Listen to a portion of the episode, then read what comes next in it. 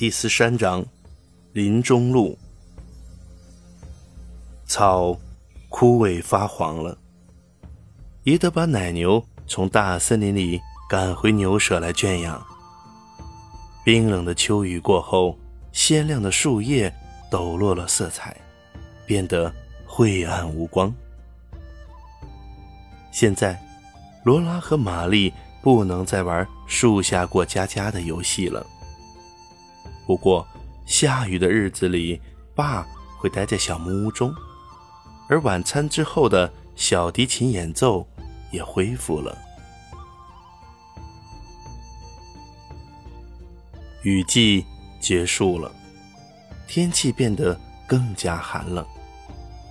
清晨时分，万物上都有美丽的霜花闪现。白天变短了，炉灶里终日生着火，烤的小木屋里暖烘烘的。冬天就要来了，阁楼和地窖里又储藏满了各种美味。罗拉和玛丽也开始做起缝缝补补的针线活儿。屋子里温暖舒适。冬天又要回来了。一天晚上，爸劈完柴火回到小木屋。他说：“打算在晚饭后去他给鹿设下的田园地打望一下，看看能不能逮一头鹿回来。”自从春天到现在，大家都没有再吃过新鲜的肉了。不过此时。小鹿已经长大了，狩猎期便又可以周而复始了。爸给鹿设下的田园地在大森林里的一块空地上，附近有几棵大树，便于他坐在上头盯梢。田园地是给鹿舔盐的地方，一旦鹿群发现了某地的盐分较高，就会成群结队的。去舔食土里的盐。爸在空地上撒了些盐粒，一块田园地就设好了。晚餐过后，爸扛上猎枪，走进了森林。罗拉和玛丽这一晚没了故事和音乐作伴，便早早睡了。第二天一早，他们醒来后。立刻跑到窗边张望，但橡树上并没有挂着鹿。爸以前从来没有失手过。罗拉和玛丽有些摸不着头脑。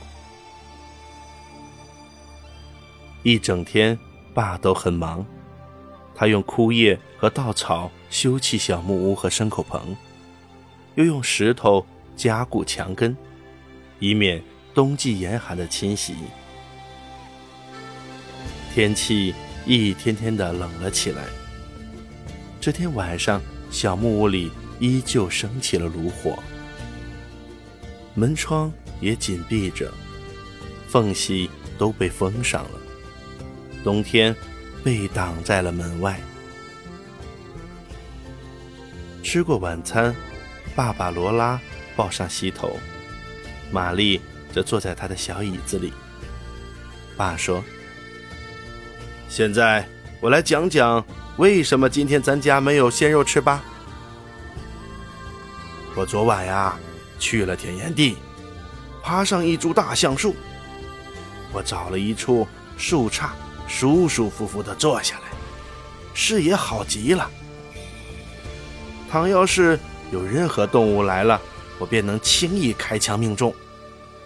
猎枪也上好了膛，就放在我的腿上。我就这么坐着，等着月亮升上来，照亮那片空地。昨天白天劈了一天的柴，我有些犯困。我猜，哎，我准是睡着了，因为有那么一下，我睁开眼睛，醒了过来。又大又圆的月亮刚刚升起，我能瞧见它挂在光秃秃的树枝后。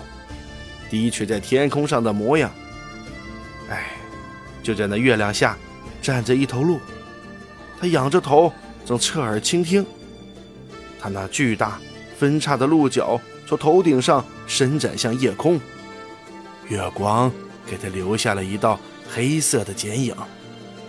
嗯，这是一个开枪的好时机。但是，她是那么漂亮，呃，看起来壮硕极了，自由极了，生机勃勃的。我实在下不了手啊。我坐在那儿，瞧着她，知道她纵身一跃，跳进了黑漆漆的树林。